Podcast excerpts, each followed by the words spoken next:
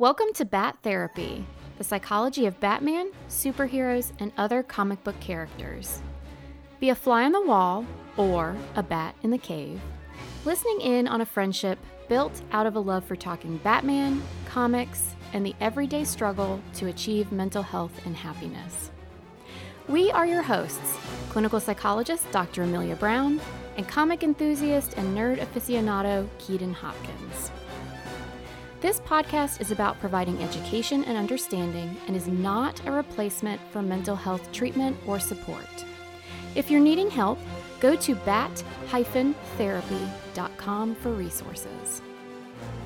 All right, we are once again skirting away from DC. It's okay. It's okay. We had to. Yeah. So, you know, Marvel just came out with Black Panther Wakanda Forever. Yes. And so naturally we had to talk about it.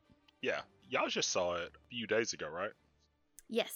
Yeah, y'all saw it a few days ago. I got to see it a little bit earlier at a critic screening. I felt fancy. Yeah, Keaton's Keaton can gloat. Yeah. What'd y'all think? Did you like it? I enjoyed it. Yeah. Yes. I, I really liked it and I was kind of relieved because I was afraid that the whole movie was just going to be super intense emotions the whole time and it was nice for for me anyway it felt like there was kind of a balance with other stuff so I wasn't just kind of in a depressive state once I got out of there. I was the opposite. I felt like it Mm. wasn't emotional enough. Like I remember when the when both of the trailers came out, I almost cried just watching Mm. the trailers. And I didn't feel that in this. Like walking into the movie, I was Mm. prepared for this is us with superpowers. Like I was just it Oh, was gonna be yeah, it was gonna be bad, it was gonna be rough, but it was I did enjoy it. I really, really enjoyed uh Namor. But Mm, um yes. yeah, I thought it was gonna be actually more emotional than they made it, but I still enjoyed it. Kind of long. Two hours and like what, forty minutes? Oh, was it that long? Yeah, it was long. It didn't yeah, it was it was pretty long. I could tell it was a longer movie, but honestly, these days they seem to be skirting that three-hour mark for pretty much everything. So- Yeah, after it worked in Endgame, they were just like, let's just keep making just three hour long So movies. It worked for Lord of the Rings. yeah, yeah, I know. Right.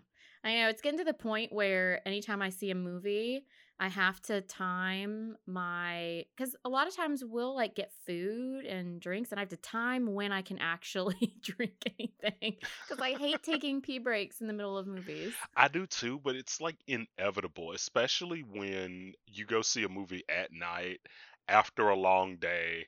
You Mm. know it's a long movie, and I'm like, I gotta have some kind of caffeine to get through this. Like, Mm. I need something. See, for me, it's kind of like flights. Okay, how do I ba- how do I balance my desire not to get up and go to the bathroom, but also not risk dehydration? Oh my God. I had a, when I was flying this summer at one point, like I had to use the bath. I held it as long as I could, and we taxied for so long after Ugh. we landed. hmm We taxied for like 30 minutes, and so I had to get up, and people were upset and like, "You're not supposed to be moving." I'm like, I'm well aware. Please, just Also, do you want me to pee on you? Right, like it was. Yeah, it was. So back to the movie. it was a bad experience for me. It was a bad experience. It brought up a lot of emotion. But yeah, Yeah. I I knew the movie Unlike was this movie for you. right. Well, I'll, okay. So it did have emotion. It just wasn't as emotional as the trailer. I think that's Mm. what it was. I was because of the trailers being so emotional. I thought the movie Yeah. was going to yeah. be more emotional than it was. But that being said, I did really enjoy this movie, and it is by far the best thing that Marvel has put out this phase. Mm, Um, because I don't, I don't count Spider-Man because technically it's Sony, and so I'm like, I, I give Sony a bunch, a lot of, I give Sony their their Spider-Man credit. Every everything else, I'm like, yeah, but I'll give them that. Uh, but as far as Marvel Phase 4, I think this was by far the best thing they had put out, which isn't a high bar. So I'm actually selling the movie short saying, oh, it's the best movie in this phase. Like, no, it was a good movie. I actually enjoyed it here's the versus. I, I think part of uh, uh, so first off, I uh, I just didn't want to be super super brought down by the movie. I'm I'm fine with some crying and some tears and Yeah. some, but I I I liked that it wasn't fully that. But what I also just really love about the Black Panther movies is just the really interesting integration of cultures that I'm just not as familiar with Yes. and and and they even added more of them with Namor and I just thought it was really cool. Not only that, but they also took these these different cultures and then also some of the kind of historical stuff around it and then actually wove in some of that grief loss stuff Oh my gosh. Yes. and, and so that I found that really intriguing because sure, Shuri, she's she's dealing with her brother's death, and then I- I'm hoping people have watched this movie. Spoilers are gonna be popping up all over. You know we're not good at hiding anything. Yes. Uh, so then her mom freaking dies, and ugh.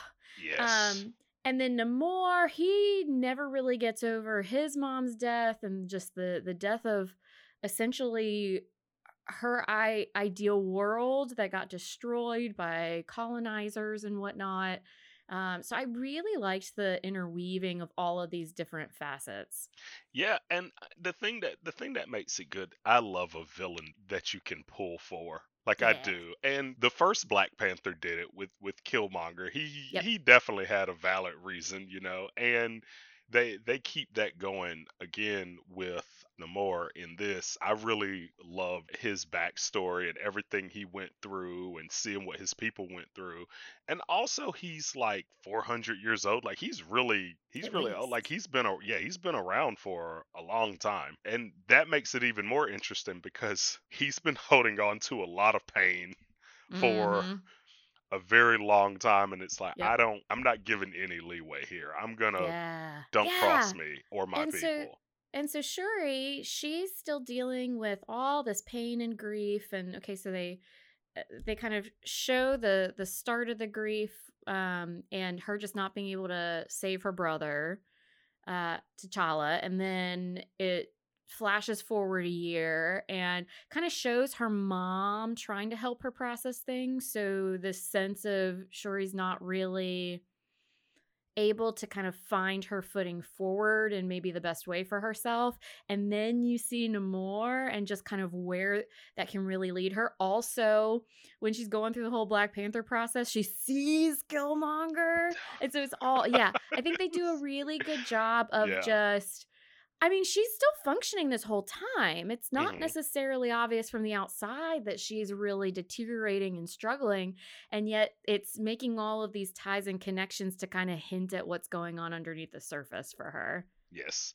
I thought she did a great job. I thought the entire cast did a great job. But yeah, you see a lot of grief from different areas because you see Queen deal with it, you mm-hmm. see Okoye deal with it, Nakia Yep. deal with it, and then yeah, Shuri. And one of the things I really liked too was what they did with Mbaku in this movie, how he was kind of like there to almost like a guidance counselor for Shuri at I at times. I freaking love Mbaku. I loved him in the first movie. He's now he's now one of my favorites. I just there's there's just something about him.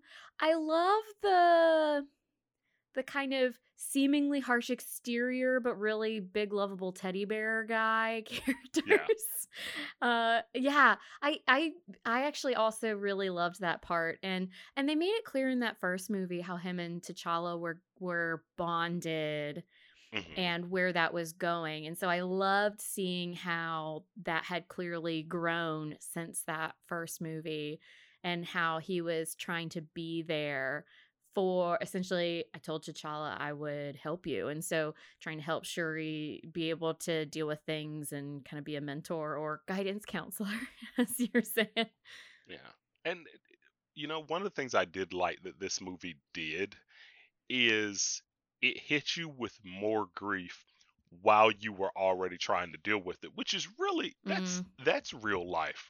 right there. It's like yeah. you, you know, a lot of the times it's one of those like, oh yeah, the only in in movies and TV shows, it's like this is the one thing going on in their life that's Mm. bringing them down, right? Yeah. Unless it's just a montage of pain, right? Like Peter Parker in Spider-Man 2 is like, God, this guy's life sucks, right? But that's how life normally is. It's if if you're going through something, guess what? It's about to get worse. Like a lot of the times that's Mm. what happens. And while Shuri is dealing still dealing with the death of T'Challa, she loses her mom Mm-hmm. as well, which is mm, it's such a gut punch because it's like, damn, like how much can she take? And honestly, she does snap in a way because she she goes, buddy.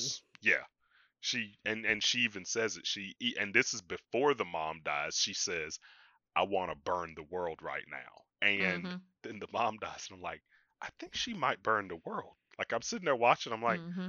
I think she might burn the world. And I'm like, with the elections and stuff coming up, I was like, I kind of want her to. Like, do it, do it. Team, team, burn the world. Team, well, that's no more. that's the thing is is and and that was one of the interesting things about it where when you hear someone talk from these points of view in terms of wanting justice or to burn out the injustice and things like that we naturally want to cheer for that and and sometimes it's yeah let uh, let's take the hard road and take it all out. But you don't live in a vacuum. And so here she is with this mentality, and Namor has that same mentality. And so they end up actually at risk of essentially demolishing both of their worlds and civilizations if if both of them refuse to back away from this mentality.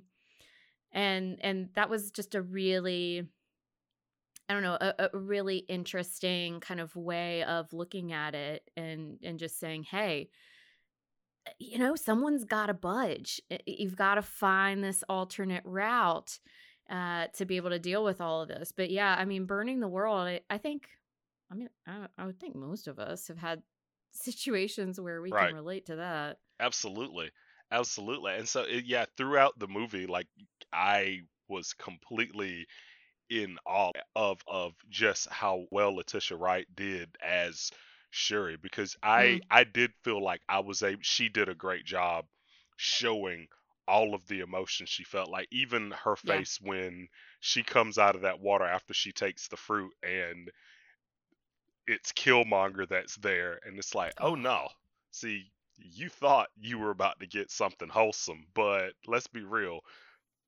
you feel exactly the way I did right now and so this is what you get Yeah. I That thought was that was so cool. I lost it when when he showed up because I absolutely loved his character, but it also speaks to how enraged you can feel when you're completely helpless. It, it- Yeah. it- the amount of anger that someone can have when everything is just out of their control seemingly Mhm.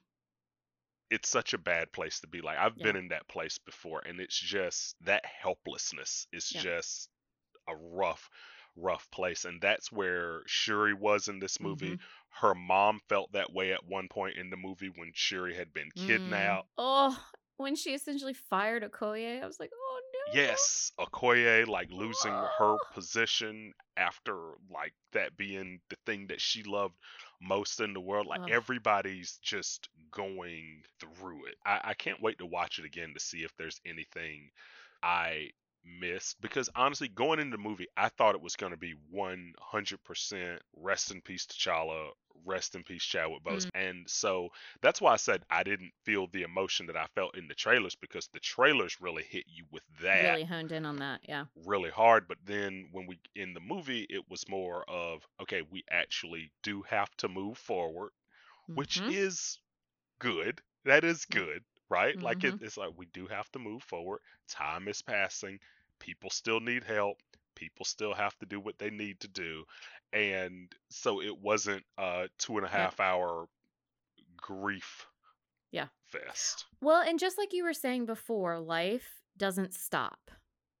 Just because one bad thing happens, life doesn't stop. It's chaotic. It's not fairly balanced. We don't know why. So just just like something bad happens, another bad thing can pile on top. Just because something bad happens, life doesn't stop either. And I think maybe that's part of why I appreciated what the movie did cuz like you said, it has to. Life has to move on. Things don't stop. The world doesn't stop spinning as much as we might want it to.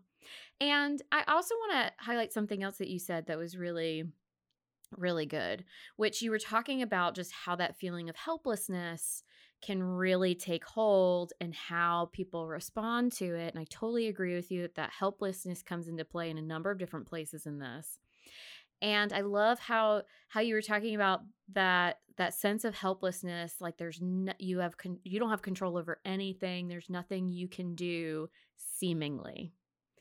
And that I think is the piece that's so dangerous when you feel helpless and it builds into this sense of burn the world down because you can feel so out of control and lose touch with how you can impact things in a meaningful way because when things are really hitting hard those small ways that we can make impact sometimes don't feel like enough to quote count but then we can end up in this place where we burn the world down and we actually end up creating more of this helpless, chaotic world than there was even before. And so it can all kind of cycle onto each other, like Namor versus Shuri started happening.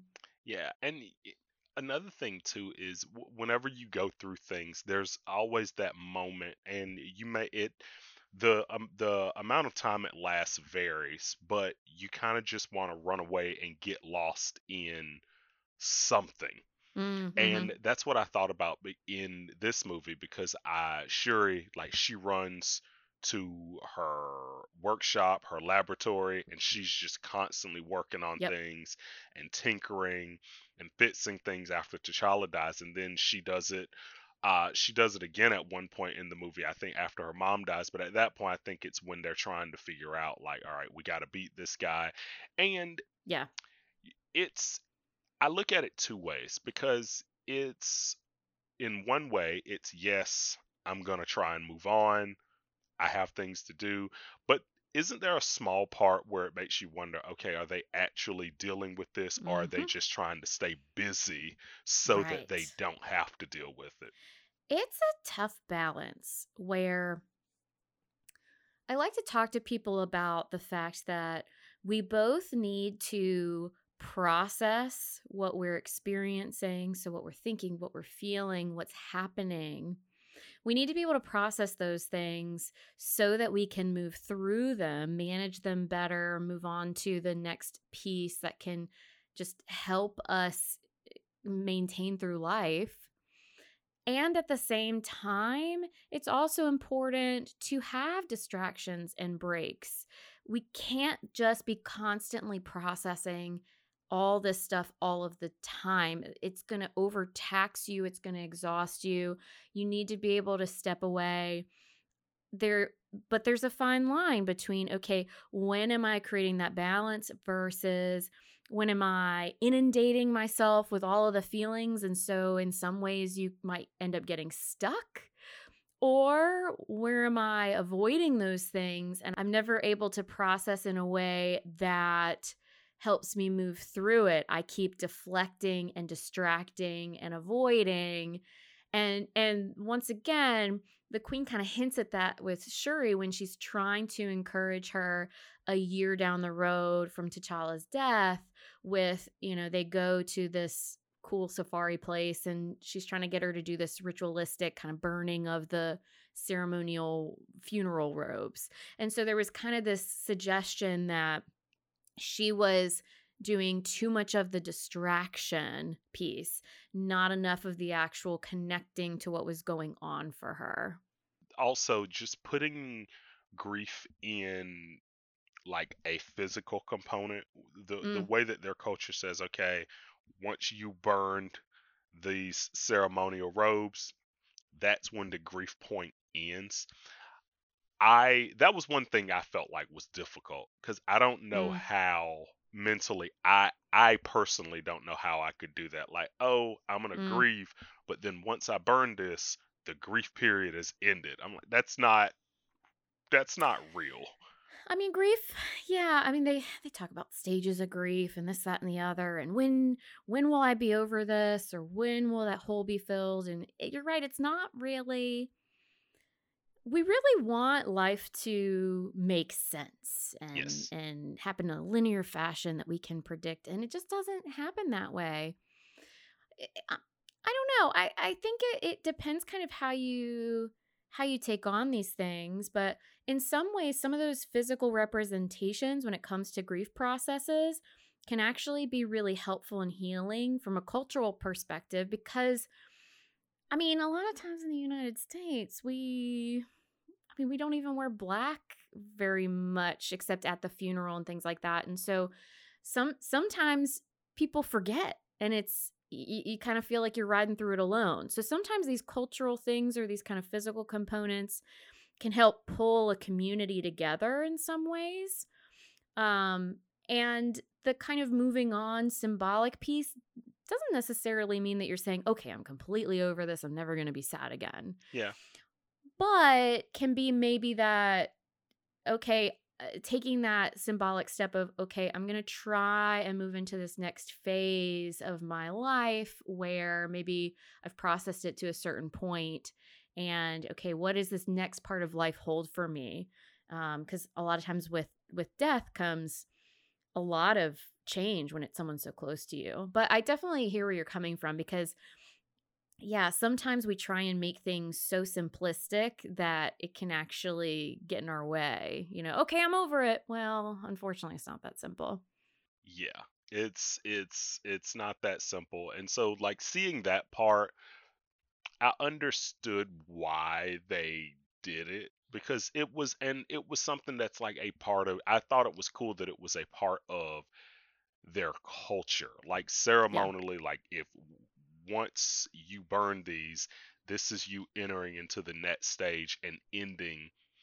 the grief period. But at the same time it seemed like that it also wasn't something they forced people right to do. It's like whenever you're ready, which is nice yeah you can do this. And that made me look at it a little bit better.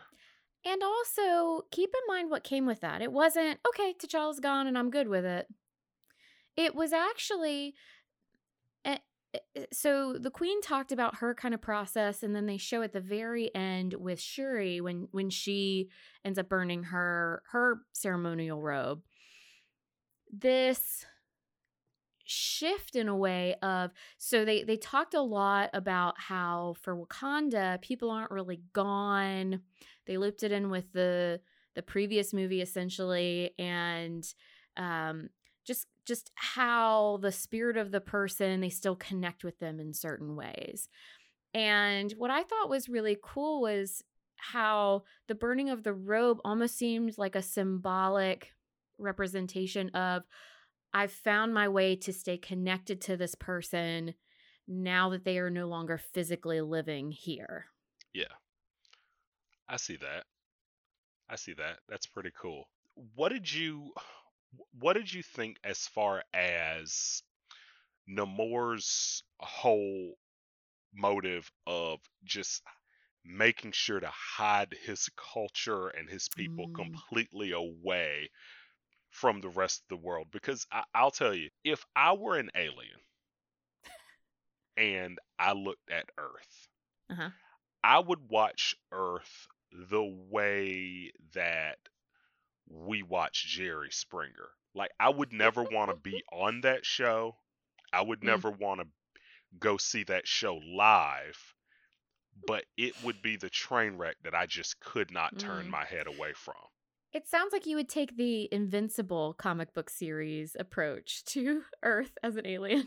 Less violent, but yeah, a lot less violence. But but yeah, like I couldn't I couldn't fault him, but at the same time, it's one of those things like, up if anybody comes down here, I'm just going I'm just going to kill them. Like that that also seems a bit extreme.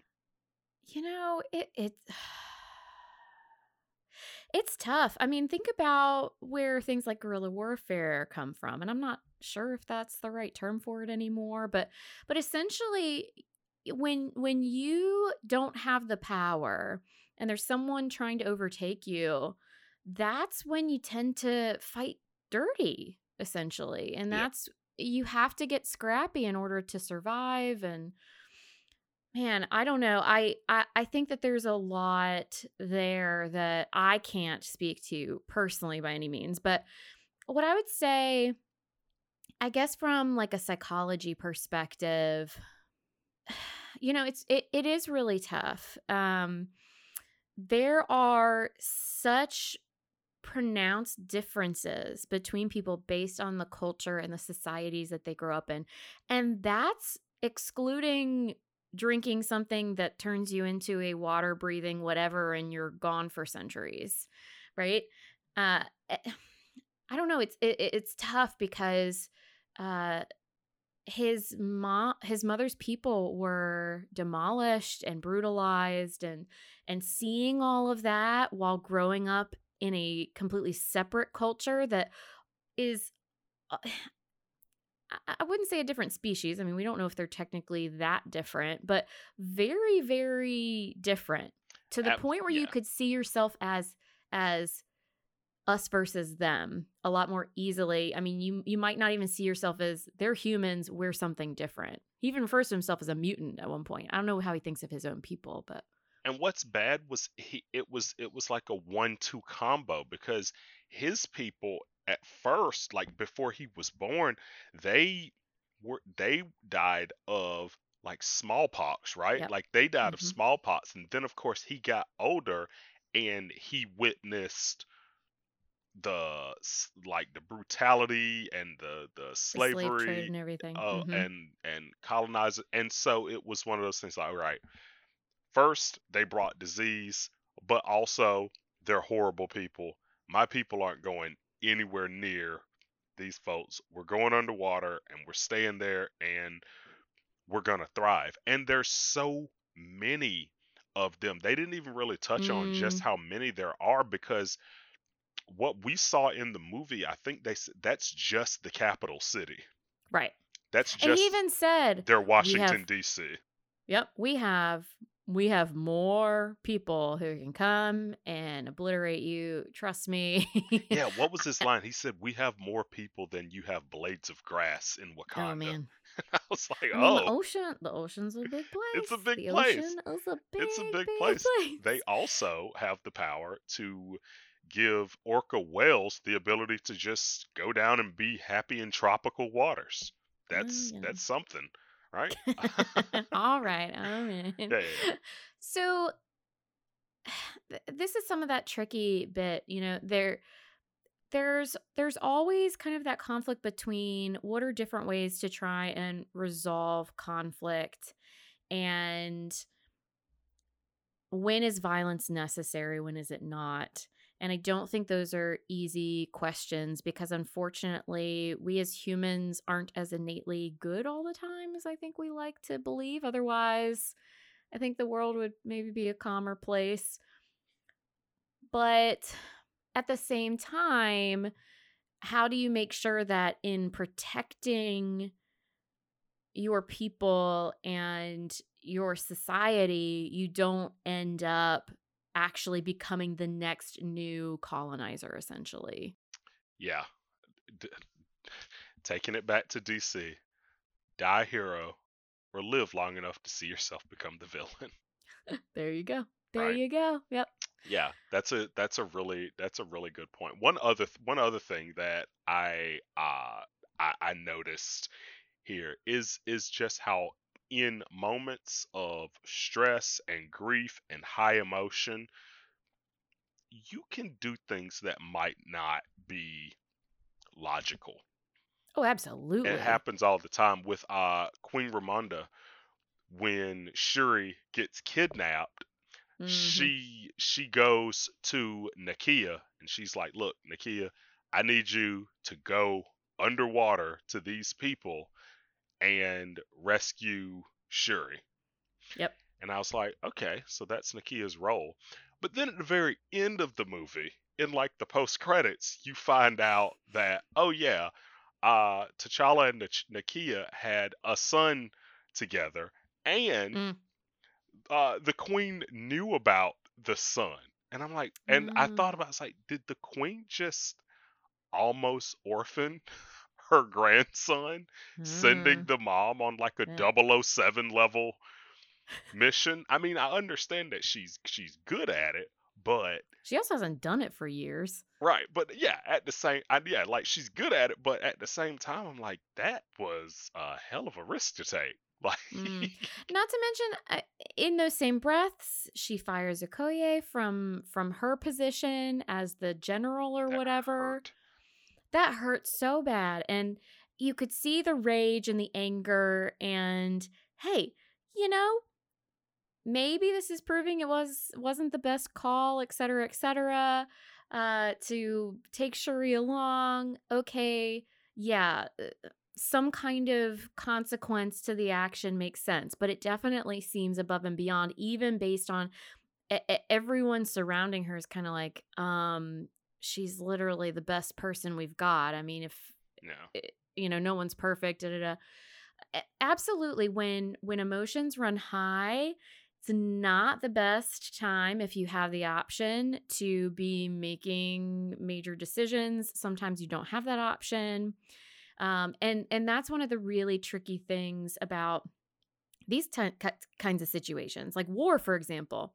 You don't really get the kind of breaks that you do in civilian life True. uh you know and and so sometimes you're having to do things when emotions are running high it's why a lot of times you're training your troops to essentially act now feel later Yeah. and then when they become civilians again then there's a struggle cuz that that same strategy doesn't work in in the civilian world where it's peaceful anyway Yeah. uh, during peace times. But yeah, you know, the it's hard to you were saying respond rationally. So essentially we got to we have to be careful when we have the option about um reacting to things, not giving ourselves the time and the space we need for just your brain to rebalance a bit. So when you're feeling and reacting really strongly, the your frontal lobe, the front of your brain, literally that this is where your higher order thinking, your problem solving, your what we think of as a lot of the the human things that that help us be able to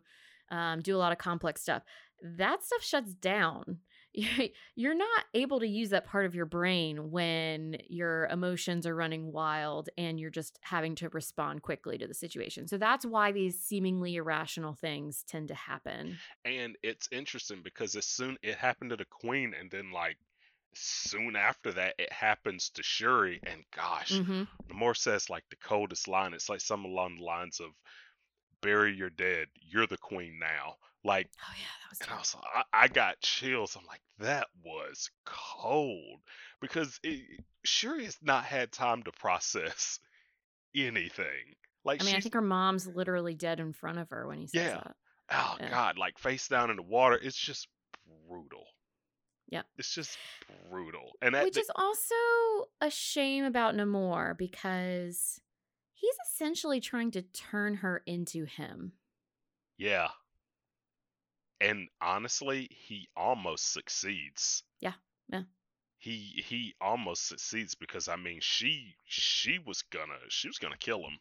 She really was Yep. gonna kill him except Oh, that yeah. like last ditch effort and she got a chance to speak with her mom at the end and like she decides like hey and it was one of the things Mbaku was saying like listen if we do this Mm. we're entering into a life lo- Yeah. uh, uh, an eternal war with these people because Yeah. they don't view Namor as like a friend they view him as their god or like their Mhm. he is their protector, their warrior king, all of the above. And she she thought about the big picture at the end, which is what made her a good ruler. And another thing I also liked is that at the end, instead of being like, all right, I gotta step up and do exactly what I need to do, Mm. she still takes time for herself. Like she doesn't go to the big ceremony to be the new queen and all that. It's like, up, she's not here. She had something to do. It's like I need to finish Yep. dealing with this grief. I know I can't be 100% focused on that until I take care Yeah. of this. And what's Yeah. bad is a lot of times when we deal with stuff like that, we don't have that time. We don't have time to deal with that. We don't have the the PTO, you know, to Mhm. to say, "Hey, I need to step away and and get myself together before I try and Yeah. continue doing my job." You know, I, I I think that that's a, a good point in terms of life is not set up for a lot of people in a way where you can literally take that step away from everything. Right. And at the same time, I, I think you're pointing out something here because technically, if you looked at her and what was going on, a person might say she does she doesn't have the ability to step away. Sometimes we we have to get creative or we have to work around the details in one way or another. Uh, obviously, we're not all queens, so we can't all get away with certain things. There, you know, there's a trade off. Uh, but you're absolutely right. It's important to be able to take those moments. And depending on where you're at in life or what the logistics are, sometimes that's a lot more complicated than others. But it's so important because if that's not done, then a lot of times everything that's already going on for you just compounds and multiplies upon itself so that you you end up with less and less and less and less and less relief over time. So how can I take those moments where I'm able to and okay, may I might need to make a few sacrifices along the way for that, but where is the sacrifice worth it? Where it's it's going to prevent all of this to, from just building on top of itself until it all breaks down.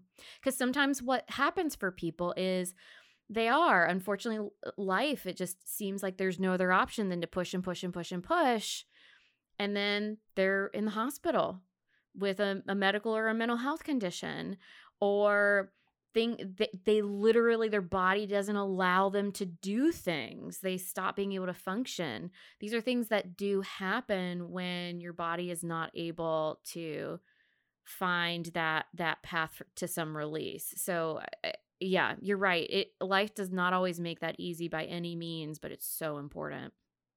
That brings me to, uh, brings us to uh mindful nerd moment. Do we do we have one? Please. We do. Okay, we do. We do. We do. We do. I, I love that I'm sounding like I'm surprised that we have one, but I feel like after like some of the topics that we discussed, this needs a mindful nerd moment. You know, it does. And uh, I was trying to figure out what to do. And I was like, I don't know. I don't know what I want to do. And then I realized the movie gives it to us at the end. Yeah. So Shuri gets to a point at the end where she does what her her mom was encouraging her to do, which granted, you know, teach their own different people different ways to process. But she is in Haiti, I think. Uh, and she is burning the funeral ceremonial robe. And you see her become more attuned to what she's experiencing so that she can pick up on her forget if it was her mom or her brother but picking up on on their spirit essentially surrounding her.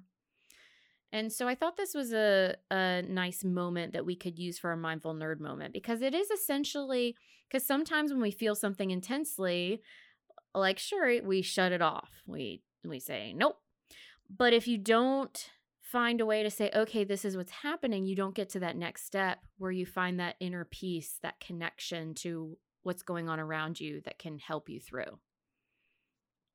So, yeah, I thought we would kind of put ourselves into that moment with Shuri Okay. out on the beach. And you love the sand. So, there you go. I do. I I learned from recording these that Keaton hates grass, but he loves sand. So, there you go. it's not that I okay, it's not that I hate grass. I hate Uh-huh. walking barefoot in grass. I just don't understand. That's like one of my favorite things to do. But Sand- whatever. Sand spurs and which sand, but it another time.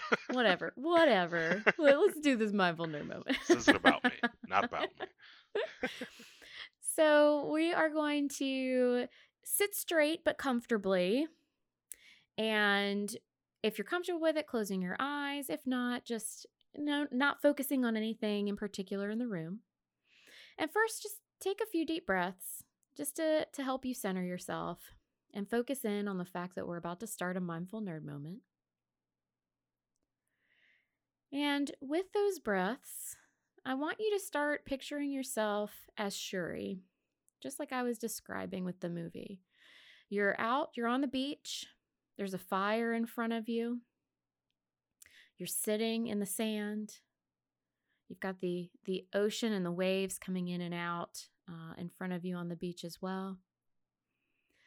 And you have with you a funeral ceremonial robe. And I just want you to imagine what this might feel like as Shuri. The memories of family lost, the, the harm, the hurt.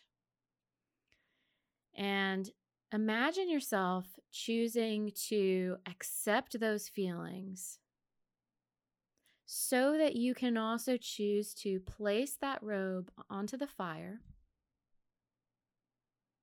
and release some of that pain and hurt.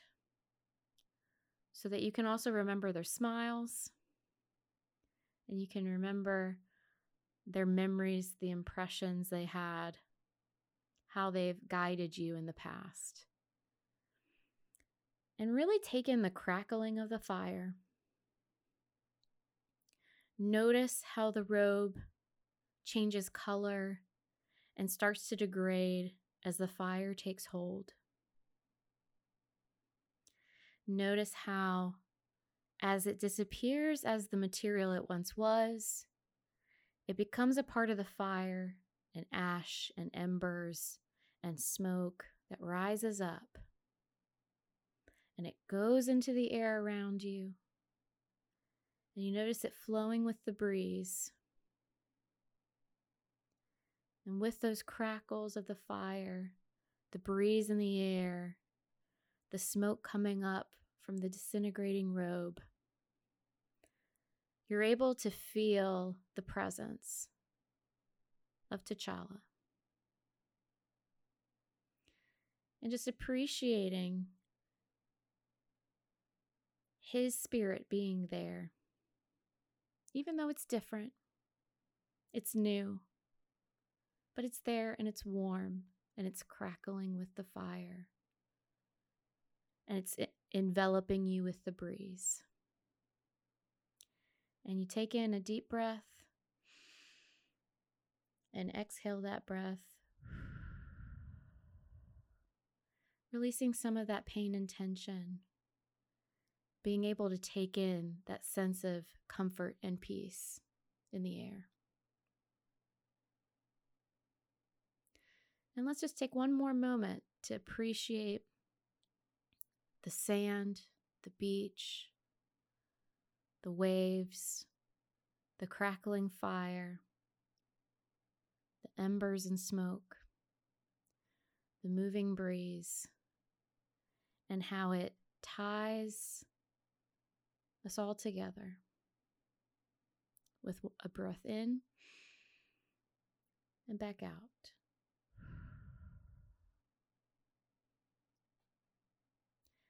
And now that we've helped Shuri with burning the robe, we share gratitude with Shuri for being able to take this moment for herself. A tough moment and yet also a peaceful and calming moment. And now we're going to start shifting from that beach. So we'll, we'll breathe in as Shuri, but we'll breathe out as ourselves. We breathe in at the beach, but when we breathe out, we're coming back to where we are listening to the podcast. And we take one more breath as we shift completely back into our own space to finish chatting about the mindful nerd moment. How was that? I really, really liked it. I really liked it. Oh, I was afraid you were going to hate this one. Nope, I I liked it. I did because honestly, it took it, it took me back to the movie because when she's reminiscing, it's one of those things where it kind of goes fourth wall and it's like this isn't this is part of the movie, but it's mm not really part of the movie because honestly this it was in movie mindful nerd moment where it's almost like we we we got a chance to say goodbye to Mm-hmm. Chadwick Boseman and the character Yeah. of T'Challa, and so it was it was really good, powerful moment, and it was one of those things where like that I did feel emotion there. Yeah. I, I did Yeah. feel emotion at, at at that part, which I felt emotion throughout the movie. It just wasn't the the level that I Yeah. thought it was gonna be, which And- is yeah. And here's the thing, and, and here's why I was afraid you might not like this one is okay, we're talking about heavy, and oh man, this might be this might feel like one of those heavier ones. But I, I, I think what you just said just rings really true. Being able to say goodbye, being able to get in touch with those emotions is is an important part of finding peace with it. And peace isn't always the right word for each person in their grief process, but being able to find that way forward, a lot of times it, it takes pausing in that hard moment to be able to do it being able to grieve and hurt. And and that yeah i i agree that was one of those really strong moments in the movie. Rest in peace, Chadwick Boseman. yes. Thanks for nerding out with us. i'm clinical psychologist dr amelia brown. Find me on social media at crafting the mind I'm comic enthusiast and professional nerd Keaton Hopkins. Check out my TV and movie reviews on YouTube at Team JBS. Check out our website at bat-therapy.com, our Bat Therapy YouTube channel, and follow us on social media. See you next week, same bat time, same bat channel.